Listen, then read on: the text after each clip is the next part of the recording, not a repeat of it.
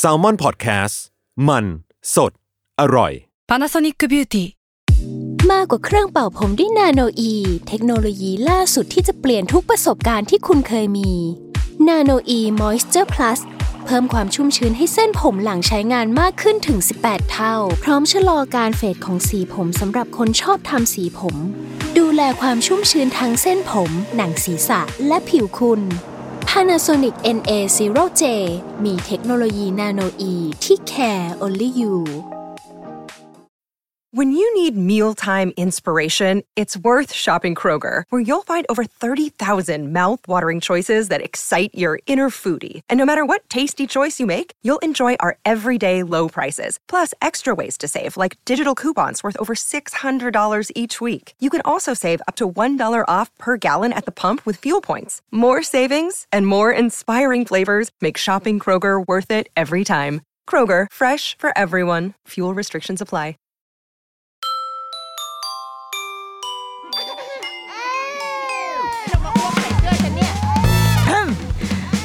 กี้มัมคุณแม่มือสมัครเลี้ยงกับนิดนก สวัสดีค่ะดรุกี้มัมคุณแม่มือสมัครเลี้ยงกับนิดนกค่ะ มีคุณผู้ฟังคนไหนเคยได้ยินคำว่า baby hotel หรือเปล่า เวลาได้ยินคำว่า baby hotel จะนึกถึงอะไร จะนึกถึงแบบว่า โรงแรมที่เป็นมิตรกับเด็กนั่นหรอ คือใช่ไหมแบบพาลูกไปแล้วก็แบบมี ที่นอนมีอาหารเด็กหรือว่ามีแบบห้องเปลี่ยนผ้าอ้อมอะไรอย่างงี้หรือเปล่าใช่ไหมเราอาจจะนึกภาพแบบนั้น แต่ว่า baby hotel จริง ๆ แล้วมันคือชื่อเหมือนเป็นฉายาเป็นนิกเนมของสถานที่ที่เราสามารถเอาลูกไปฝากไว้ในตอนกลางคืนได้ อะมันเป็นยังไงเดี๋ยวเราจะมาเล่าให้ฟังกัน เพราะว่าเราไปดูหนังเรื่องหนึ่งมาค่ะ เป็นหนังสารคดีจากญี่ปุ่น ชื่อเรื่องว่ายะคันโมยัตเตรุโฮยคุเอ็นหรือว่าชื่อภาษาอังกฤษก็คือ The Night Kindergarten เป็นหนังปี 2017 หนังสารคดีจากประเทศญี่ปุ่นกำกับโดยคุณโคอิจิโอมิยะ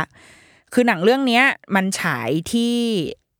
เข้ามาฉายในประเทศไทยโดย Documentary Club ค่ะ เราไปดูที่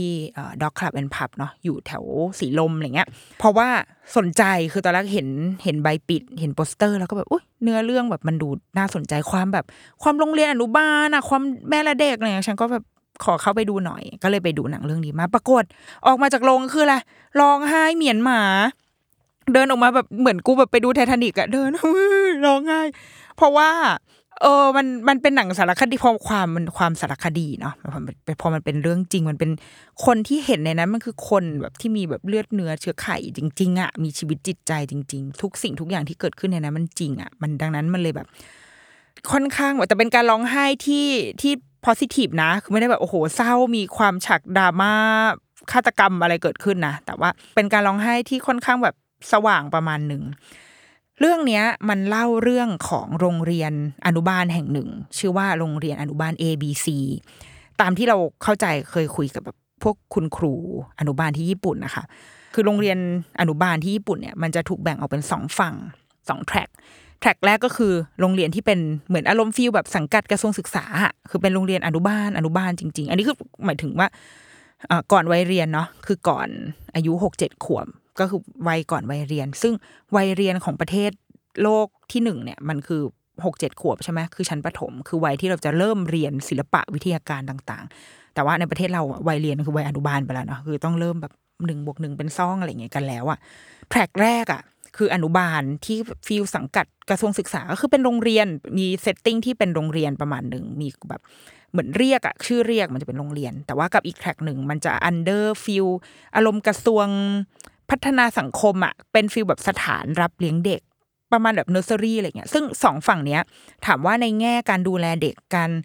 ส่งเสริมพัฒนาการอะไรเงี้ยมันไม่ได้ต่างกันมากหรอก มันก็เนี่ยไปเล่นร้องเพลงมี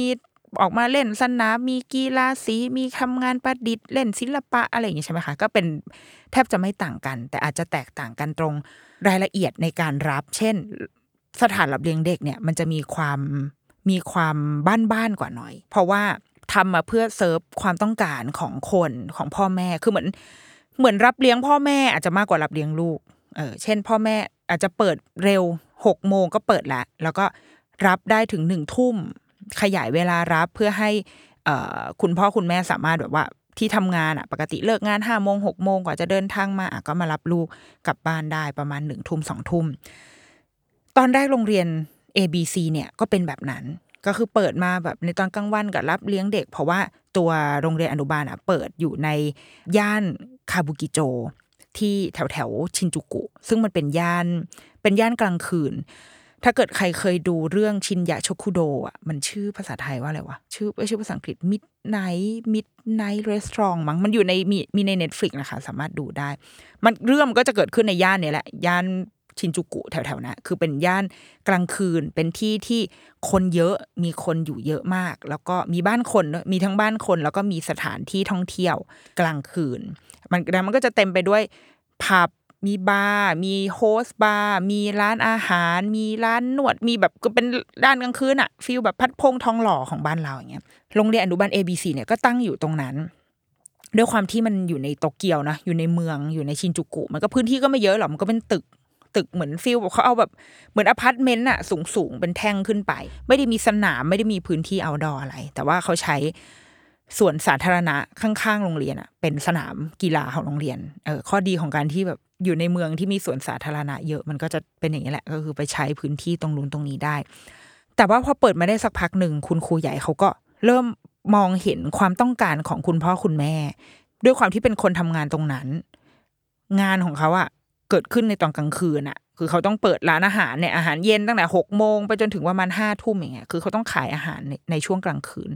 ถ้าเกิดเขาพาลูกมาเข้าเนอร์เซอรี่ตอนกลางวัน ตอนกลางวันก็ต้องพามาใช่ไหมเพราะว่าต้องเตรียมของเตรียมของแล้วก็เปิดร้านอะแล้วตอนกลางคืนใครเลี้ยงลูก มันเริ่มเห็นความต้องการมันเริ่มเห็นปัญหาตรงเนี้ยอยู่อยู่บ่อย ๆ ในขณะเดียวกัน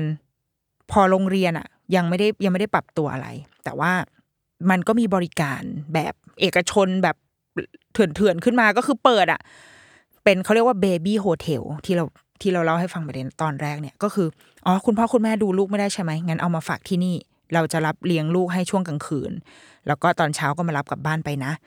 เป็นเหมือนเปิดกันเองอะทำกันเองในหมู่แบบชาวบ้านแถวนั้นอะก็เปิดขึ้นมา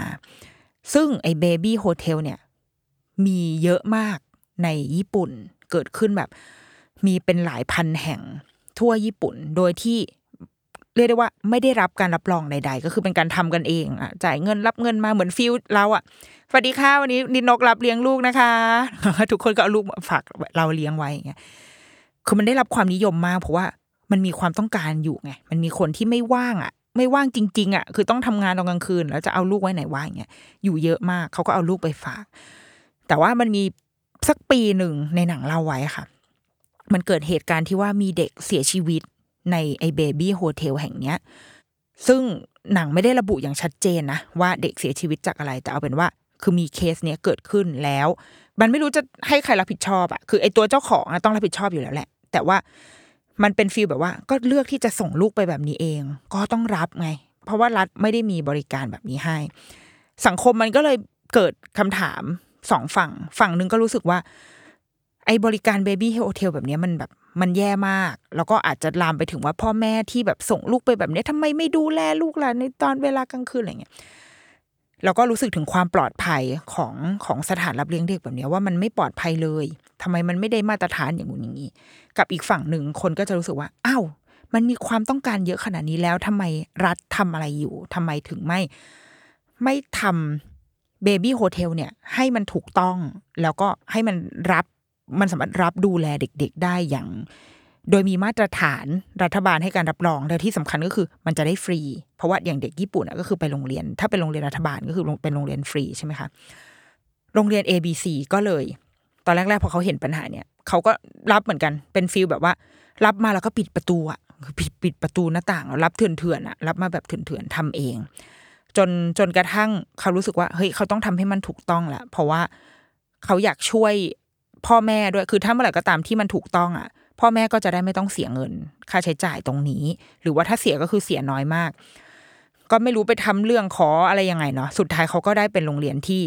เปิด 24 ชั่วโมง แบบที่ได้รับการรับรองจากทางภาครัฐพ่อแม่ที่มาส่งที่นี่ก็ก็สามารถแบบเคลมได้อะเป็นสวัสดิการไป เปิด 24 ชั่วโมงเลย รับเด็กตั้งแต่แบบว่า แบเบาะมากอะเราเห็นในในในคลิปอะก็คือยังนอนเปลอยู่เลย คิดว่าน่าจะแบบอายุประมาณสี่เดือนอะคุณแม่ลาคลอดเสร็จ ก็พาลูกมาที่นี่ได้เลย ไปจนถึงประมาณหกขวบ ก่อนที่เขาจะเข้าโรงเรียนประถม เขาก็จะแบ่งห้องเป็นห้องเด็กเล็ก แล้วก็มีหนึ่งขวบอยู่กันหนึ่งขวบสองขวบ ห้องสามขวบ ห้องสี่ขวบ ห้องห้าขวบก็ก็เฉลี่ยเฉลี่ยกันไป ซึ่งก็มีเด็กค่อนจำนวนค่อนข้างเยอะเหมือนกัน คุณพ่อคุณแม่ที่ส่งลูกๆมาที่เนอร์เซอรี่แห่งเนี้ยก็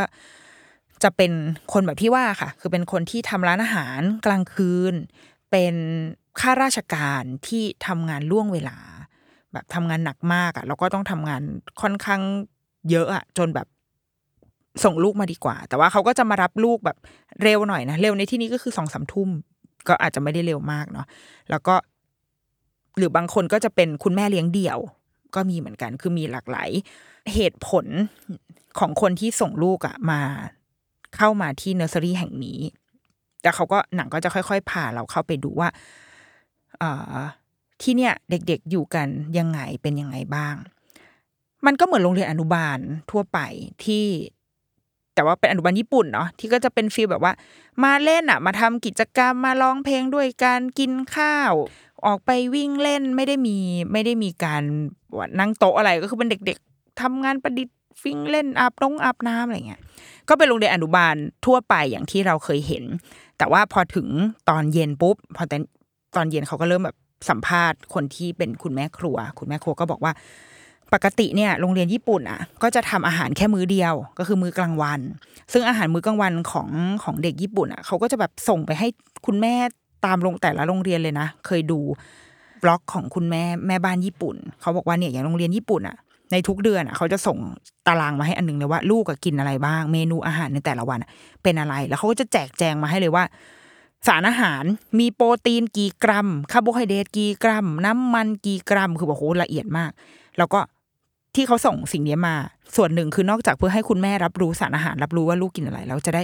คุณแม่จะได้ไม่ทำซ้ำในมื้อเย็น เออคือเป็นความละเอียดละออแบบญี่ปุ่นเขาว่าเนาะแต่ว่าคุณแม่ครัวที่โรงเรียนอนุบาลแห่งเนี้ยเขาบอกว่า แต่พอเรามาทำที่เนี่ยแล้วมันต้องทำมื้อเย็นด้วย ก็เลยทำให้เราเหมือนแบบ ก็ต้องแบบออกแบบเมนูอะ เพื่อให้เราแบบรับประกันว่าเด็กๆ จะได้กินอาหารที่แบบอร่อย แล้วก็มีประโยชน์เหมือนเราทำแทนบ้านของเขาเพราะปกติมื้อเย็นมันจะเป็นมื้อที่คุณแม่จะเป็นคนทำให้ใช่ไหมอันเนี้ยคุณครู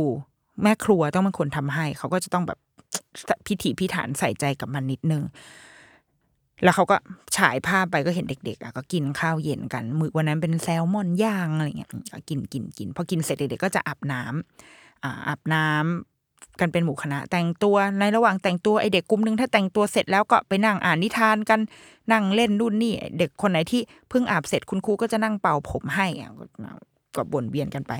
เด็กคนไหนที่เล็กหน่อย ก็จะถูกต้อนละก็จะเริ่มแบบ นำอัญเชิญไปที่ห้องนอน ห้องแบบ พาไปห้องมืดเพื่อพาไปนอน ส่วนเด็กที่โตนะก็อาจจะยังนั่งฟังนิทงนิทานอยู่อะไรอย่างเงี้ยค่ะ โดยที่โรงเรียนเนี่ยเขาก็จะแบ่งเด็กเป็นหลายส่วนเหมือนกัน คือจะมีเด็กที่ overnight เลย คือพ่อแม่จะมารับตอนเช้าของอีกวันหนึ่ง ก็จะถูกพาไปอีกห้องหนึ่ง แล้วก็จะมีอีกห้องหนึ่งสำหรับเด็กที่พ่อแม่จะมารับกลางดึก คือสามารถ มารับแบบห้าทุ่มสี่ทุ่มอะไรก็ว่าไปตีหนึ่งตีสองอะไรเงี้ยก็ค่อยมา ก็จะมีคุณครูที่สแตนบายตลอดทั้งคืน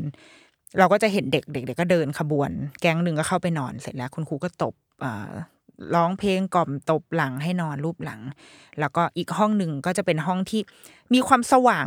คือมันมืดนะ แต่ว่าแวบมีแสงสว่างเข้าไปได้นิดหน่อย แล้วก็คุณครูก็จะนั่งทำงานอยู่ที่ด้านหน้าก็นั่งประชุมกัน พอประมาณสี่ห้าทุ่มก็จะเริ่มมีเสียงกดออดแล้วคุณแม่ก็จะมาบอกว่า อ่า มารับน้องยูกะจังค่ะ คุณครูก็จะวิเดินเข้าไปในห้องแล้วก็ไปอุ้มยูกะจังที่แบบหลับหลับปุ๋ยมา ก็คือต้องมีการปลุกกันนิดนึง ถ้าเป็นเด็กโตก็อาจจะแบบต้องปลุกให้ลุกขึ้นอะ แล้วก็อะพาอุ้มให้คุณแม่ คุณครูก็จะรายงานคุณแม่ว่าอะวันนี้เป็นยังไงบ้างวันนี้ วันนี้กินเยอะนะคะ กินเยอะกินน้อยวันนี้อารมณ์ดีอารมณ์เสียก็เหมือนเหมือนเวลาเราไปรับลูกอะคุณครูก็จะเล่าให้ฟังแล้วก็คุณแม่ก็จะพากลับบ้านไป กิจวัตรของเด็กๆก็จะเป็นอย่างเงี้ยแล้วก็อีกทีก็คือรุ่งเช้าเลย บางทีตีห้าหกโมง คุณแม่หลาย ๆ คนก็จะมารับลูกตอนเช้า แล้วก็เดี๋ยวก็จะกลับมาส่งอีกที อาจจะประมาณสิบเอ็ดโมงเที่ยงก็จะมีรอบในการแบบรับเด็กที่ไม่เหมือนกับโรงเรียนอื่น ๆ ชีวิตในหนึ่งวันของเด็ก ๆ เป็นแบบนี้ แล้วก็เขาก็จะพาเราไปคุยกับคุณครู คุณครูในโรงเรียน ก็คุณครูในโรงเรียนเขาก็จะบอกว่าเอามีคุณแม่คนหนึ่งเขาบอกว่าเนี่ย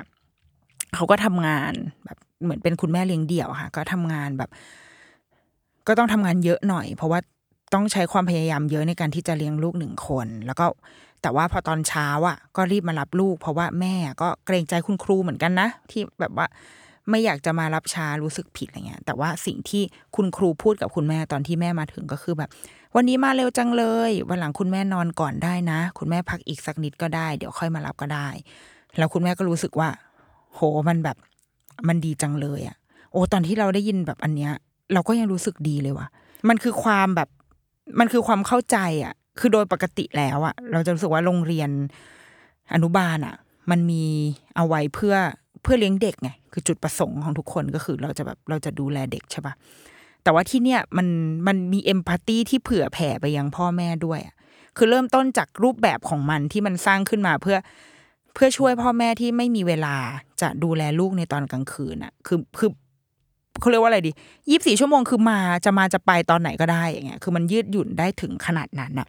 ด้วยความเข้าใจในเงื่อนไขของชีวิตที่มันแตกต่างมาก ๆ แล้วเขายังเผื่อแผ่ความใจดีอันเนี้ย ให้กับคุณแม่ที่รู้ว่าทำงานหนักมันไม่ต้องรีบ ไม่ต้องกดดันตัวเองให้แบบมารับลูกให้เร็วเลยนะ ให้เขาอยู่แบบนอนก่อนได้ นอนอีกสักนิดก็ได้ค่ะแล้วค่อยมารับไม่เป็นไรคุณครูดูให้ คุณครูยังดูให้ได้อยู่แล้วว่ามันแบบมันน่ารักแล้วก็ใจดีมากๆ หนังก็ยังพาเราไปอีกเว้ยว่า คุณครูบอกว่าเนี่ย โรงเรียนที่เนี่ย กินผักออร์แกนิก กินอาหารที่ แบบสดสะอาดจากฟาร์ม เขาก็เลยพาเราไปดูเลย ที่ฟาร์มอยู่นอกเมืองหน่อยจำเราจำไม่ได้เราว่าอยู่ที่จังหวัดอะไรก็ก็ แบบชานเมืองอะไรอย่างเงี้ยค่ะ ก็เป็นฟาร์มอันหนึ่งเป็นไร่เล็กๆที่ก็เป็นครอบครัวเป็นมีคุณปู่คุณย่า มีลูกชาย แล้วก็ลูกสะใภ้แล้วก็มีหลานตัวเล็กๆหนึ่งคน ก็เป็นไร่ที่ทำแบบปลูกผักอะออกแบบออร์แกนิก แล้วก็ส่งปลูกผักเลี้ยงไก่ มีไข่ไก่ไข่ ออกส่งไปให้ที่โรงเรียนนั้น พอสัมภาษณ์คุณปู่คุณปู่ก็บอกว่าเหมือนทำงานร่วมกับโรงเรียน ABC เนี่ยมันก็สิบกว่าปีแล้ว แล้วก็เราก็จะ อยากจะทำเหมือนอยากจะเรารู้อะคือเหมือนเรารู้ว่าเรากำลังจะปลูกสิ่งเนี้ยไปให้ใครอะเราชอบสิ่งเนี้ยเพราะรู้สึกว่า ต่างคนต่างก็เห็นที่หมายปลายทางของตัวเอง คือโรงเรียนเนี่ยก็รู้ว่าเรากำลังแบบเอาเราเอาอาหารอะมาจากไหนจุดมุ่งหมายของเราคือเราอยากให้เด็ก ๆ ได้กินของที่ดี เรากำลังทำหน้าที่แทนแม่ แทนพ่อแทนแม่ของเขา แล้วก็เขารู้ว่าการกินอาหารแบบออร์แกนิก คือคุณครูใหญ่เขาสัมภาษณ์ว่า ตอนแรกก็กินอาหารทั่วไป แล้วก็เห็นว่าเด็กๆมีอาการแบบ เป็นผื่นแพ้มีแบบสุขภาพไม่ค่อยแข็งแรง ก็เลยลองเอาแบบอาหารออร์แกนิกเอาผักออร์แกนิกให้เด็ก ๆ กิน ปรากฏว่าผื่นเด็กที่เคยเป็นผื่นก็หาย เด็ก ๆ ที่เคยไม่แข็งแรงก็แบบสุขภาพดีขึ้น คุณครูก็เลยคิดว่า ถ้าอย่างนั้นเราก็มากินอันเนี้ยกันเถอะก็ลองคำนวณดูแล้วมันรวมๆแล้วมันก็เจ็ดร้อยเยนนะคะคือคุณครูเขาพูดแบบนี้แต่เราซึ่งเราไม่แน่ใจว่า งบประมาณต่อหัวอะไรอย่างนี้เขาได้มาเท่าไหร่เนาะแต่ว่าแกพูดคำว่าก็รวมๆแล้วมันก็แบบเจ็ดร้อยเยนซึ่งมันได้อะคือแกก็ทำหน้าเหมือนแบบโอ้ก็จะจ่ายไปเถอะมันไม่ได้มีอะไร ดังนั้นพอเขาแบบไว้ใจว่าเฮ้ยเราจะต้องได้อาหารที่มีมันออร์แกนิกอะไออีกฝั่งที่เป็นฟาร์มอะเขาก็รู้ว่าจุดหมายปลายทางของเขาคือ เขาจะส่งไปให้โรงเรียนเพื่อให้เด็ก ๆ ได้กินแล้วมีสุขภาพแข็งแรงมันเหมือน มันคือการทำงานร่วมกันและการเห็นที่มาที่ไป ของกันและกัน ว่าเราทำอันนี้เพื่ออะไร เราทำอันนี้เพื่ออะไร แล้วมันเห็นผลอะแล้วว่า เออ อย่างน้อยเด็ก ๆ ที่เนี่ยโชคดีมากๆ แล้วเมื่อเมื่อมาคิดว่า โห นี่คือความใส่ใจ เพราะว่าโรงเรียนอะพยายามจะทำหน้าที่แทนพ่อแม่ให้ดีที่สุด เพราะว่าเด็กๆอะไม่ไม่ได้อยู่กับพ่อแม่ในมื้ออาหารที่เขาควรจะได้รับ ก็คือมื้ออาหารเย็นใช่ไหมดังนั้นโรงเรียนก็จะต้องทำหน้าที่อันเนี้ยแทนในเมื่อคุณพ่อคุณแม่มาฝากเอาไว้ให้แล้ว เราก็ต้องทำให้ดีสุด เรามีเป้าหมายที่เราต้องทำให้เด็กคนหนึ่ง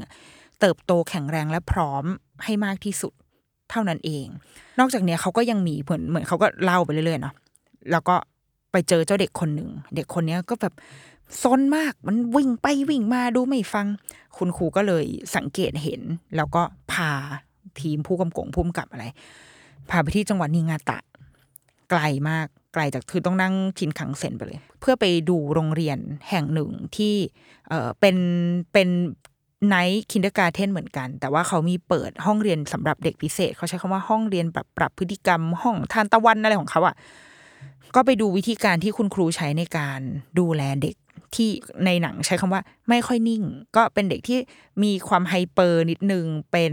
อาจจะเป็นแบบ มีความต้องการพิเศษประมาณหนึ่งมีความพุ่งพุ่งๆหน่อยแบบคิดเร็วทำเร็วอะไรเงี้ยอาจจะแตกต่างจากเด็กทั่วไป ก็ไปดูห้องเรียนอันนี้เพื่อที่จะแบบเอากลับมาทำซึ่งคุณครูก็บอกว่า คือเราก็พบเด็กแบบนี้มากขึ้นเรื่อยๆเหมือนกันในในโรงเรียนก็เลยคิดว่าเราอาจจะต้องทำอะไรสักอย่างเพื่อที่จะช่วยคุณพ่อคุณแม่ และในวันที่โรงเรียนเนี้ยเปิดห้องเรียนพิเศษ ก็เรียกคุณพ่อคุณแม่มาประชุม แล้วก็แล้วก็บอกว่าโอเค ตอนนี้โรงเรียนกำลังจะทำห้องเรียนนี้นะ แต่ว่ามีสิ่งที่อยากจะบอกกับคุณพ่อคุณแม่ก่อน เพราะว่ามันก็เป็นเรื่องละเอียดอ่อนเหมือนกัน ที่อยากจะบอกว่าคุณพ่อคุณแม่เนี่ย ไม่ได้ทำอะไรผิดไปนะคือทุกคนอะทำได้ดีมากแล้ว แต่ว่าเด็กการที่เด็กๆคนหนึ่งแบบ แต่คือเขาก็พูดแบบความญี่ปุ่นอะความแบบ อ่าโนมันพูดแบบ มันไม่สามารถจะพูดฉะฉะฉะไปได้ แต่ว่าในความหมายที่เขาต้องการจะสื่อสารนะก็คือ มันไม่ใช่ความผิดอะไรของคุณพ่อคุณแม่ แต่ว่า ในการที่เด็กคนหนึงจะมีภาวะความต้องการพิเศษขึ้นมาเนี่ย มันมันมันหลายปัจจัยมาก ๆ แต่ว่าไม่เป็นไร ตอนนี้เรารู้แล้วว่าเด็กคนนี้มี และไม่อยากให้คุณพ่อคุณแม่โทษว่าเป็นความผิดของตัวเอง แต่เราจะทำงานร่วมกัน เพื่อที่จะช่วยเหลือเด็กเหล่านี้ ให้เขามีความ พร้อมมากที่สุดในการเข้าไปในชั้นเรียน เพราะว่าเขาก็จะไปสัมภาษณ์คุณแม่อีกคนหนึ่งเป็นคุณแม่ เข้าใจว่าน่าจะเป็นคุณแม่เลี้ยงเดี่ยว แล้วเป็นชาวต่างชาติ คุณแม่ก็บอกว่า คุณแม่อยากให้ลูกอะ ได้เข้าเรียนคืออยากจะช่วยเหลือเขาให้ได้มากที่สุด เพราะว่าอยากให้เขาเรียนโรงเรียนปกติ เรียนร่วมกับเพื่อนในโรงเรียนประถมปกติ เพราะคุณแม่คิดว่า ถ้าลูกเข้าโรงเรียนแบบเนี้ยเขาก็จะได้เห็นเพื่อนเพื่อนเพื่อนเพื่อนที่ปกติอะ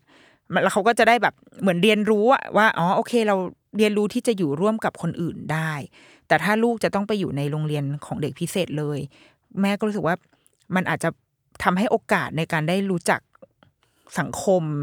จริง ๆอะมันขาดไป ดังนั้นแม่ก็เลยดีใจที่โรงเรียนแบบมีไอไอโครงการเนี้ย โครงการดูแลเด็กพิเศษอะไรอย่างเงี้ยค่ะ ไอ้บทสัมภาษณ์คุณพ่อคุณแม่อะมันทำให้เราเห็นว่าเฮ้ยจริง ๆ แล้วพ่อแม่เหล่าเนี้ย ที่สมมุติว่าเรามองแบบคนภายนอกที่อาจจะมีอคติมากๆอะเราอาจจะรู้สึกว่าทำไมเขาถึงไม่ทำไมเขาไม่เลี้ยงลูกวะทำไมเขาเอาลูกไปฝากไว้วะทำไมเขาไม่ส่งไปให้ตาให้ยายเขาเลี้ยงวะทำไมทำไมถึงแบบส่งไปเนอร์เซอรี่แล้วก็ให้ลูกนอนค้างก่อนก่อนกลางคืนคือ มันเป็นการกระทำที่พร้อมที่จะโดนตัดสินในทางลบได้ง่ายมากอะจากสังคมถูกปะแต่ว่าเราว่าหนังเรื่องเนี้ย มันทำให้เราได้ไปเห็นและไปเข้าใจแล้วไปรู้ว่า คุณพ่อคุณแม่เหล่านี้เขาไม่ต่างจากเราเลย เขามีความสนอกสนใจ มีความเป็นห่วง มีความรักลูกอะ่ะ ไม่ได้ต่างจากเรา และเขาก็ไม่ต่างไม่ต่างจากเราอีกเช่นกันที่ทำงานเหนื่อยเหนื่อยมาก ไม่มีเวลาทำงานจนแบบ จนจะตุยอยู่แล้วอย่างเงี้ย แต่ว่าเพียงแค่เงื่อนไขของเขาคือเขาทำงานตอนกลางคืน เท่านั้นเอง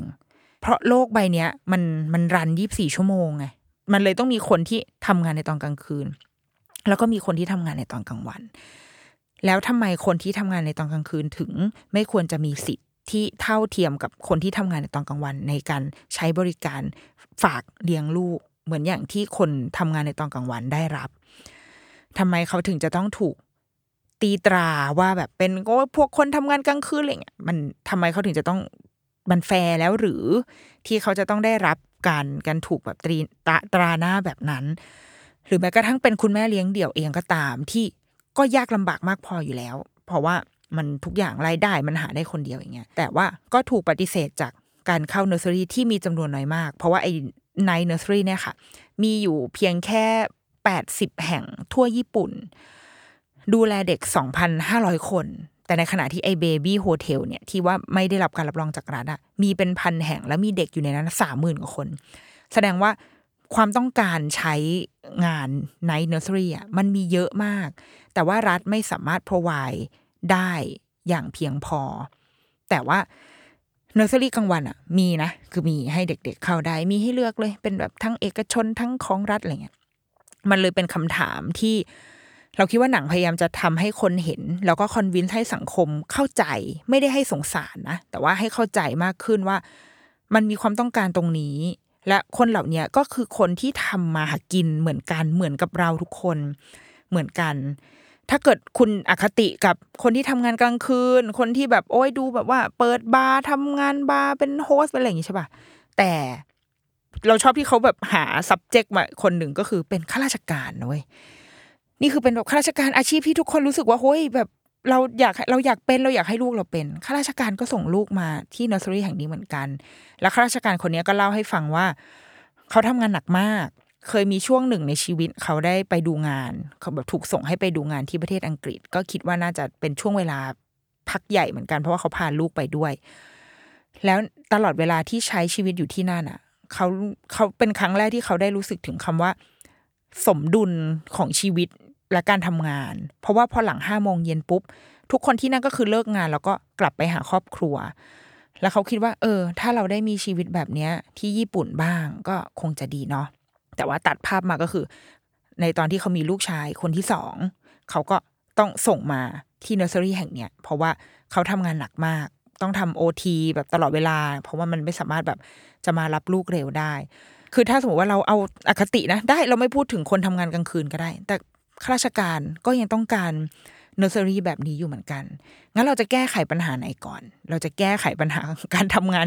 มากเกินไปแบบทำงานหนัก โดยไม่สามารถแบบเหลือ work life balance ได้อีกแล้ว หรือเราจะช่วยเขาให้เอาโอเค ถ้าเราแก้ปัญหาทำงานไม่ได้งั้นทำเนอร์เซอรี่ที่ดีดูแลลูกให้เขาละกันเนี่ยเราว่ามันคือประเด็นที่หนังทิ้งเอาไว้ แล้วน่าสนใจมากๆ คือเราว่าในระดับพ่อแม่ไปดูอะเราก็จะได้ ได้คิดอะไรบางอย่างนะ แต่ว่ามันแอบมันแอบสำคัญกับคนที่ทำงานในเชิงนโยบาย มาก ๆ คนที่มีสิทธิ์ในการแบบทำนโยบายในการคิด service หรืออะไรก็ตาม ที่มาเสิร์ฟความต้องการตรงนี้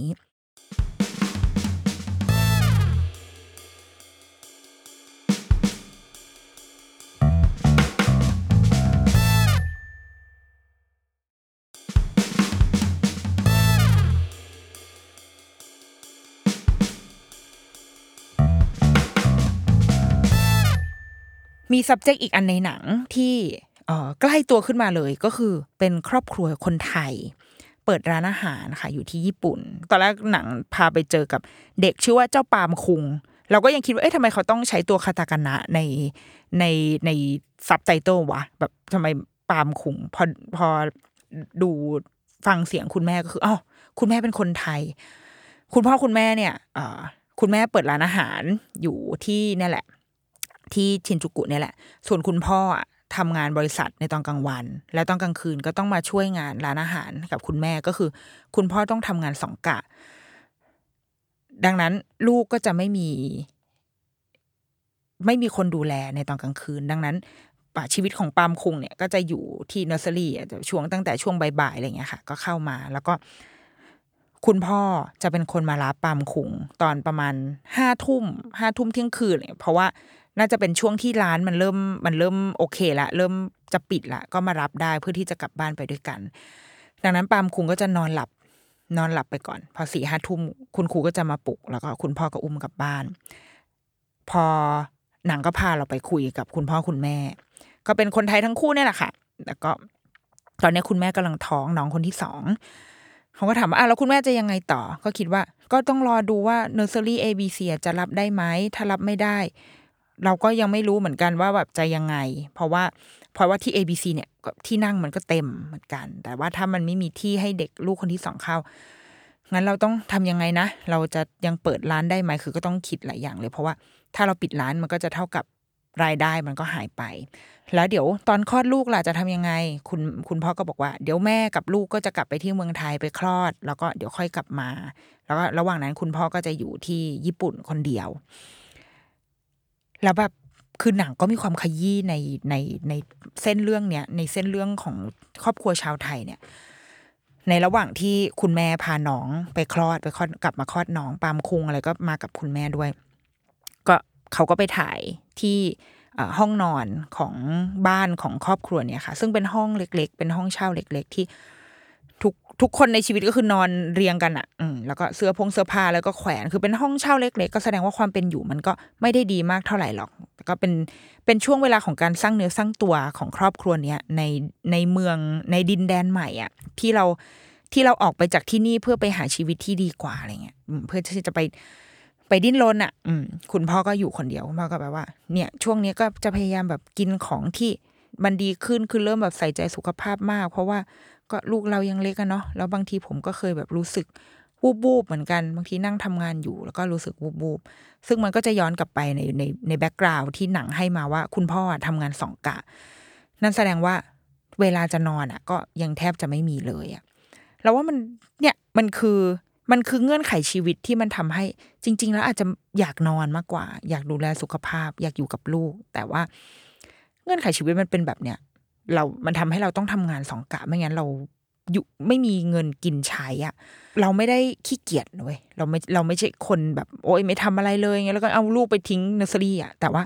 เนี่ยมันคือเงื่อนไขเราต้องทำแบบนี้อะกลางวันก็ทำงาน กลางคืนก็ยังต้องทำงานอยู่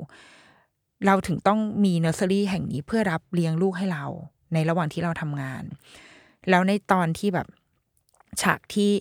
คุณพ่อปั่นจักรยานไปรับปามคุง คุณครูแบบไปปลุกปามคุงมา แล้วก็อุ้มน้องคนเล็กมาด้วย ในตอนท้ายของเรื่องคือน้องน้องคนเล็กก็คลอดออกมาแล้วก็อุ้มขึ้นไป จริง ๆ ไม่ใช่แค่พ่อปามคุงด้วยซ้ำอะแต่ว่าในทุก ๆ คุณแม่หรือคุณพ่อที่มารับลูกที่เนอร์เซอรี่แห่งเนี้ยเรารู้สึกว่าเขาก็คือเราอะเหมือนเรามองเห็นตัวเราอยู่ในอยู่ในพ่อแม่เหล่านั้นอะว่า ในนาทีที่เราเดินเข้าไปในโรงเรียนแล้วแบบโอ้อยากเจอลูกอยากกอดแล้วอะอยากจะรับมันมาแล้วก็แบบกอดเป็นยังไงบ้างวันนี้มันเหมือนกันเลย มันต่างกันแค่ว่าเขาไปรับลูกเขาตอนกลางคืน ใน middle of the night อะคือแบบไปในตอนกลางคืนที่ต้องปลุกกันขึ้นมา แล้วก็อุ้มกันกลับบ้านอย่างเงี้ย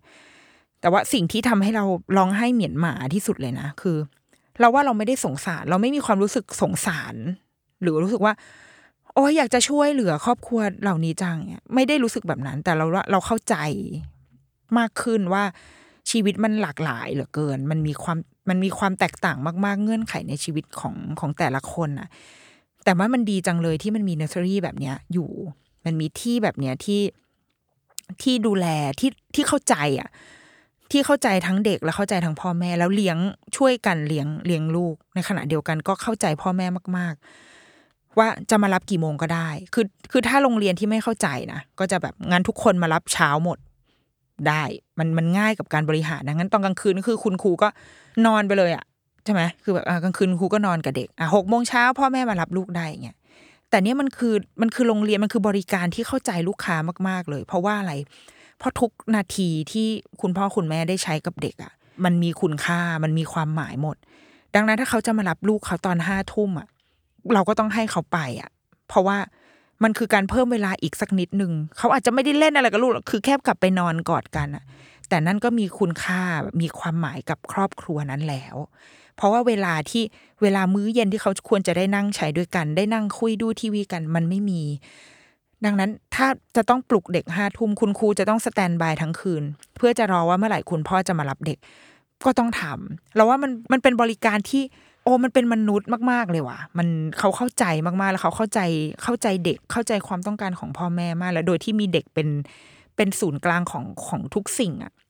เป็นศูนย์กลางของความรัก แล้วเด็กๆเก่งมากๆเรารู้สึกว่าเด็กๆ ทุกคนเก่งที่สุดเก่งที่สุดเลยลูกแบบหนูเก่งกันมากเลย ที่เขาเข้าอกเข้าใจชีวิตของเขาดีจังเลยอะมันไม่มีอะไรที่ดีไปกว่าการได้อยู่กับแม่อีกแล้วอะการได้ใช้เวลากับคุณพ่อคุณแม่ของเราอะ คือสิ่งที่ดีที่สุดที่เด็กคนหนึงจะแบบจะอยากได้ดังนั้น จะให้ไปที่ไหนไปลำบากอะไรแค่ไหนก็ไปได้ เราจำได้เหมือนเรานึกเสมอว่า ตอนเด็ก ๆ เวลาแม่เราแบบปลุกเราพาไปไหนว่าไม่อยากไปก็นอนแม่อุ้มแบบไปทั้งหลับๆอย่างเงี้ย แต่ว่าเรารู้สึกว่าเราไปได้เพราะว่าเราอยู่กับแม่ เราได้ไปกับแม่ดังนั้น เราไม่เราไม่กังวลอะไรเลย เราไม่ไม่รู้สึกว่า ก็คงแบบลำคาแหละอ้อยมาปลุกอะไรหนูอย่างเงี้ยแต่ว่าพอแม่กอดอุ้มอยู่แม่อุ้มไปก็คือจบ เด็กๆพวกนี้เราว่าก็คืออย่างนั้นอะ ตื่นมาแล้วแบบอะไม่รู้เรื่องอะไรหรอกนอนสลุมสลือพ่ออุ้มกลับบ้านไป แต่ว่า ในตอนเช้าพอเขาตื่นมาแล้วเขาเห็นตัวเองอยู่ในแบบอ้อมกอดพ่อแม่เขาอะโอ้มันดีอะเก่งกันมากเลย เด็ก ๆ ทุกคนอะเรารู้สึกว่าในวันที่คุณพ่อคุณแม่ที่อาจจะพร้อมเนาะมีความพร้อมมาถึงแล้วก็อาจจะมีเงื่อนไขชีวิตที่ที่ถูกมองว่าปกติก็คือเราใช้ชีวิตในตอนกลางวันอะไรเงี้ยแล้วก็มีงานมีงานมีการทำพอที่จะมีทางเลือกในการหาโรงเรียนหา หาคนที่จะมาดูแลลูกเราได้อะเราก็จะกังวลไปหมดร้อยแปดเลยว่าแบบโรงเรียนอันนี้ดีไม่น่ามีสนามไม่มีความการทำความสะอาดอบฆ่าเชื้อแบบโอโซนอะไรอย่างนี้หรือเปล่าคือแบบเราก็จะแบบมองหามาตรฐานอะไรที่มันแบบ beyond beyond beyond ขึ้นไปอะ แต่ว่าเรารู้สึกว่าโรงเรียน A B C แห่งเนี้ย สมมติถ้าเราต้องเดินไปแบบหาโรงเรียนให้ลูกอะเราก็อาจจะไม่เลือกที่นี่ก็ได้นะ เพราะว่าโหเป็นตึกตึกดูแบบโหเด็กก็เยอะ เด็กก็อะไรเนี่ยโหนั่งแค่ขี้มูกอะไรกันเนี่ยคือมันดูแบบ ถ้าเอามาตรฐาน ISO มา เราอาจจะไม่เลือกโรงเรียนนี้ แต่พอได้เห็นรายละเอียดการทำงานได้เห็นว่าสุดท้ายแล้วเด็กๆอะ เขาต้องการแค่คนที่รักแล้วก็เล่นสนุกไปกับเขาได้นี่แหละ แบบดูแลเขาอะเออปล่อยมีพื้นที่ให้เด็ก ๆ ได้แบบ ได้วิ่งเล่น แล้วก็ให้ความให้ความรักให้ความใส่ใจดูแลกับเขาอะไอ้พวกตึกอาคารความล้ำๆไปเลย เครื่องปิ้นทีดีอะไรเงี้ยมันอาจจะเป็นเรื่อง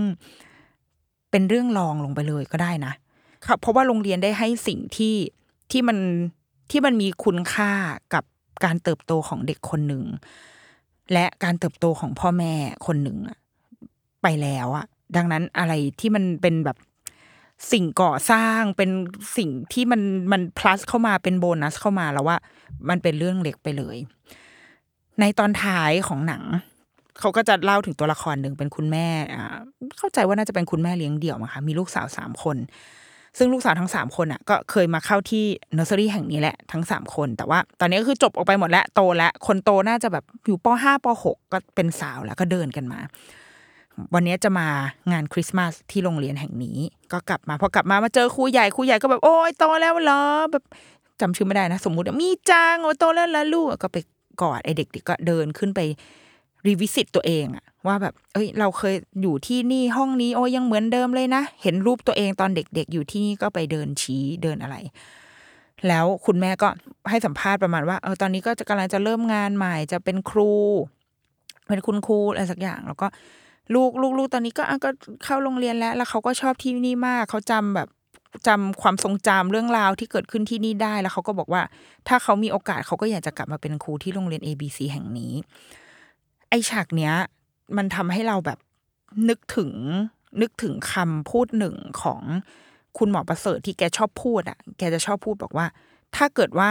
ในความกังวลอันจุกจิกของพ่อแม่ ซึ่งมันไม่ผิดอะไรนะเว้ยเรามักจะกังวลว่า เราทำอันนี้เราพูดแบบนี้กับลูกไปมันจะเป็นแผลในใจหรือเปล่าวะเราไม่ได้ใช้เวลากับลูกมากพอ ฉันต้องเออไปทำงานแล้วแบบ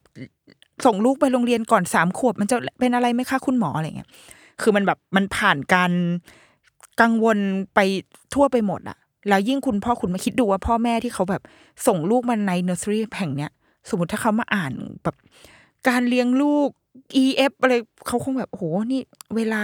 ก็ไม่ได้ใช้กับลูกมากพอหรือเปล่า หรือว่าเราพลาดส่งลูกมาตั้งแต่อายุสี่เดือนโอ้โหนี่ผิดหลักอะไรไปหมดเลยนะ แต่หมอประเสริฐจะชอบบอกเสมอว่า เราเอาเวทเราไม่ว่าเราต้องทางเลือกเราเป็นยังไงก็ตาม ต้องส่งเขาไปในโรงเรียนแบบไหนก็ตาม แต่สุดท้ายเวลาที่เขาอยู่กับเราใช้มันให้แบบให้ดีที่สุด ใช้มันให้ให้คุ้มค่าที่สุด แต่ว่าบนพื้นฐานที่ว่า คุณแม่ต้องมีความสุขอะคุณแม่ยังต้องแบบ ตั้งตัวตรงอยู่ได้อะแล้วก็เป็นหลักให้ลูก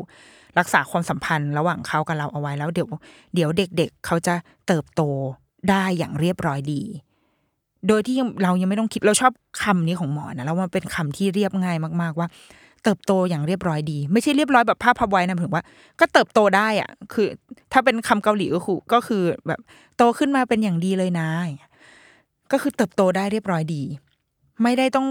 คิดไปถึงขั้นว่าจะไปเป็นผู้นำในองค์กรสตาร์ทอัพเป็นเอ่อนักบินอวกาศได้หรือเปล่า แต่คือแค่โตมาเป็นมนุษย์ที่รับผิดชอบตัวเองได้ ไม่ได้สร้างปัญหาอะไรให้ใคร เติบโตอาจจะมีร่องรอยบาดแผลอะไร แต่ว่ารับผิดชอบตัวเองได้ เรียนหนังสือพอใช้ได้เข้ากับเพื่อนเพื่อนได้ เราคิดว่าภาพแบบนั้นคือภาพของลูกที่เราอยากเห็น ไอ้พวกอย่างอื่นที่เหลือโอ้โหมันจะฉลาดมีความสามารถพิเศษ มีอะไรใดๆก็ตามมันเป็นแบบโบนัสอะแต่ว่าสุดท้ายแล้วเราแค่อยากให้เขามีชีวิตที่ที่โอเคเขาเขาเป็นที่รักของคนอื่น เขารับผิดชอบตัวเขาเองได้ เขาไม่ได้ทำปัญหาอะไรให้ใคร ไม่ไม่ได้ทำลายให้ใครแบบบาดเจ็บล้มตายอะไรเงี้ยเราว่านั่นก็คือโอเคแล้ว และเด็กๆสามคนเนี้ย เป็นเหมือนเป็นเหมือนคนที่มาทำให้คุณพ่อคุณแม่ที่แบบยัง อาจจะต้องรู้สึกผิดกับตัวเองว่าทำไมฉันถึงไม่สามารถให้เวลากับลูกได้มากอะไรเงี้ยเหมือนมาเพื่อเพื่อจะมาบอกว่า เฮ้ยไม่เป็นไรเว้ยแบบสุดท้ายอะเด็ก ๆ จะเติบโตได้อย่างเรียบร้อยดี เพราะเขายังมีคุณแม่ และในขณะเดียวกันในวันที่คุณแม่แบบเหนื่อยมากๆอะช่วงเวลาที่เหนื่อยที่สุดของการเลี้ยงลูกมันก็คือตอนที่ลูกเล็กเนี่ยแหละ คือมันเพราะมันเหนื่อยทั้งกายและเหนื่อยทั้งใจอะ่ะ มันแบบเราอยากทำงาน เราอยากทำนู่นทำนี่เรามีสิ่งที่เราต้องถือเอาไว้ในมือเยอะมาก แต่ลูกก็ต้องการเรามากที่สุดในในทั่วชีวิตของเขาเหมือนกันอะเพราะว่าพอเขาต้องการเราแบบต้องการทั้งอาหารต้องการทั้งการดูแล มันเป็นช่วงที่โคตรเหนื่อยที่สุด ดังนั้นถ้ามันถ้าเราผ่านช่วงเวลานี้ไปได้แล้วอะทุกอย่างมันจะดีขึ้น มันจะค่อยๆคลี่คลาย ลูกจะค่อยๆโตขึ้น เขาจะรับผิดชอบตัวเองได้ดีขึ้น เด็กที่วัยประถม เขาจะเริ่มแบบอะโอเค จัดการตัวเองได้แล้วเข้าอกเข้าใจสามารถแบ่งเบาช่วยคุณพ่อคุณแม่ได้ ยิ่งลูกโตขึ้นโตขึ้นโตขึ้น ความเหนื่อยในแง่ที่เราต้องแบบไปใช้พลังงานกับการดูแลเลี้ยงดูอะไรของเขาอะมันก็จะน้อยลง และเราพ่อแม่เองก็จะมีแบบมีเวลาขยับขยาย ชีวิตมันจะพาเราไปในทางที่แข็งแกร่งขึ้นดีขึ้น แล้วอาจจะมีโอกาสใหม่ ๆ เข้ามาในชีวิตเนี่ย เรารู้สึกว่า เราชอบที่หนังเรื่องที่จะจบแบบนี้ พาเด็กๆสามคนที่เคยโตมาจากที่นี่ แล้วก็ดูเติบเติบโตมาเรียบร้อยดี คุณแม่เองก็หายเหนื่อยคือเหมือนแบบ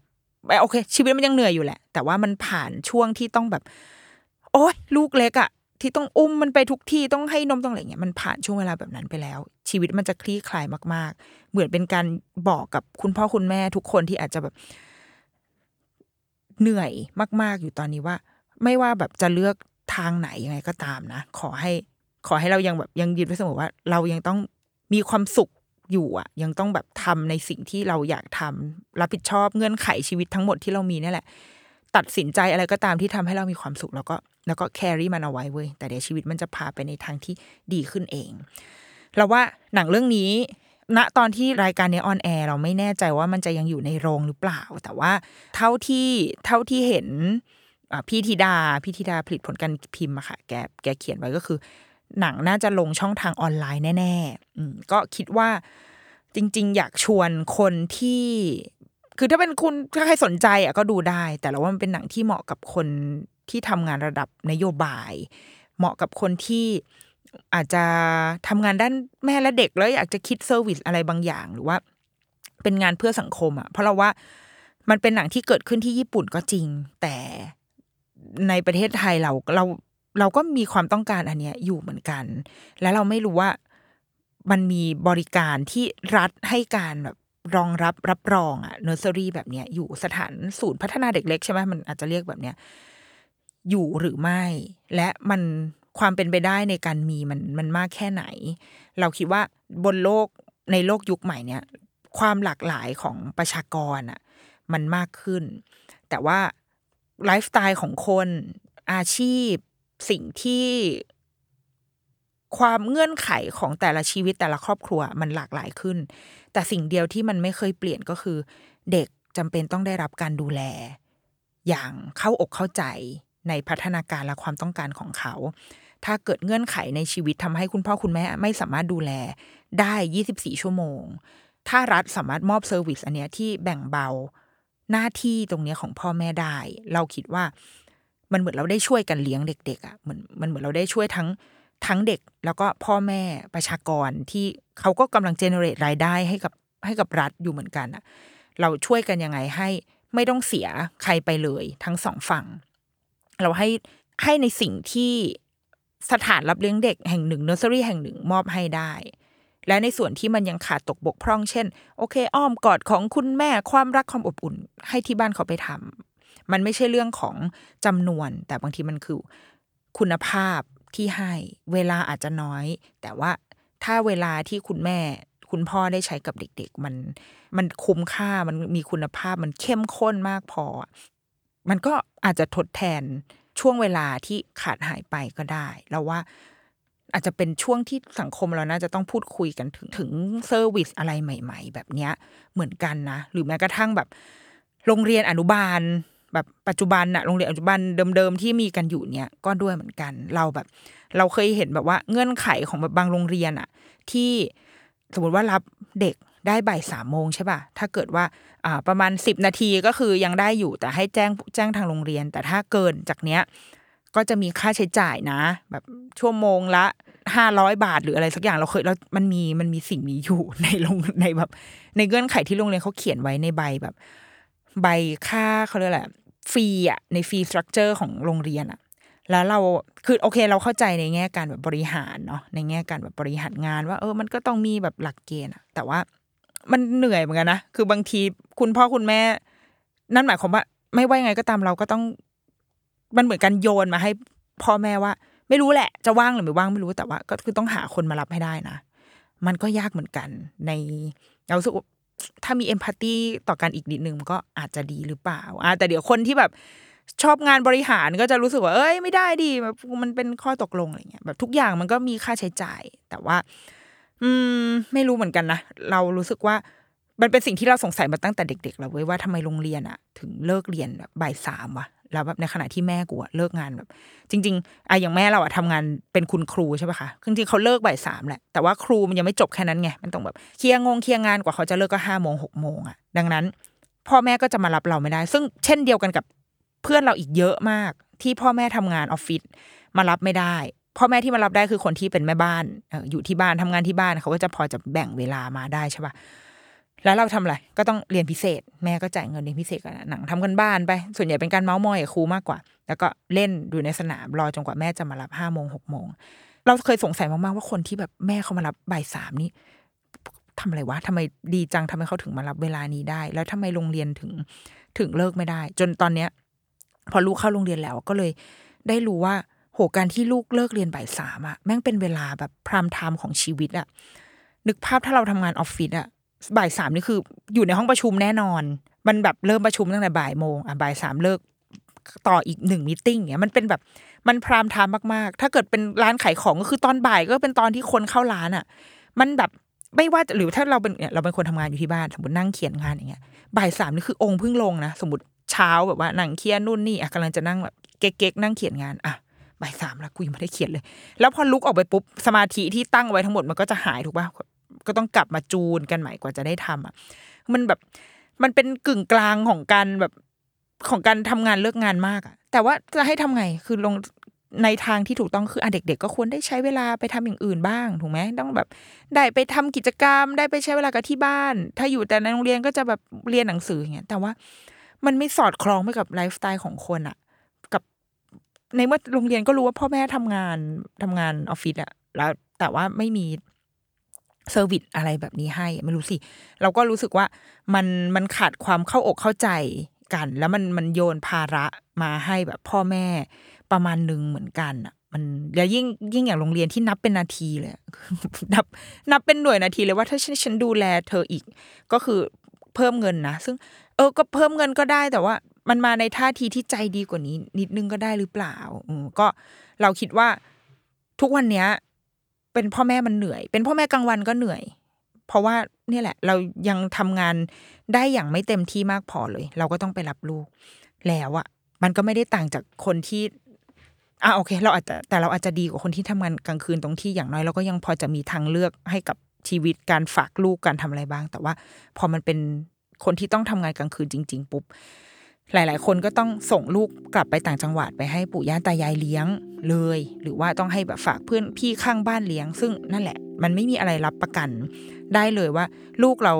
อยู่ตรงนั้นเป็นยังไง อยู่ตรงนั้นทำอะไร เขาดูแลลูกเราแบบไหน บางทีก็อะฝากไว้อะเด็กก็นั่งเล่นมือถือไป ไม่ได้ดูแลสนใจอะไรเงี้ย คือดังนั้นมันอาจจะดีกว่าหรือเปล่า ถ้ามีบริการ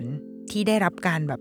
ดูแลอย่างใส่ใจจริงๆอะ่ะแล้วก็เป็นสวัสดิการที่มีศักดิ์และสิทธิ์เทียบเท่ากับเนอร์เซอรี่สำหรับเด็กภาคกลางวัน เพราะมันไม่ใช่ความผิดอะไรเลยนะ ที่คนเราจะทำงานตอนกลางคืนอะ่ะถ้าในเมื่อโลกนี้มันรันยี่บสี่ชั่วโมงอะ่ะคนที่ทำงานกลางคืนก็คือก็คือหนึ่งอาชีพหนึ่งสมาอาชีพไม่ได้ต่างจากคนที่ทำงานตอนกลางวันเลย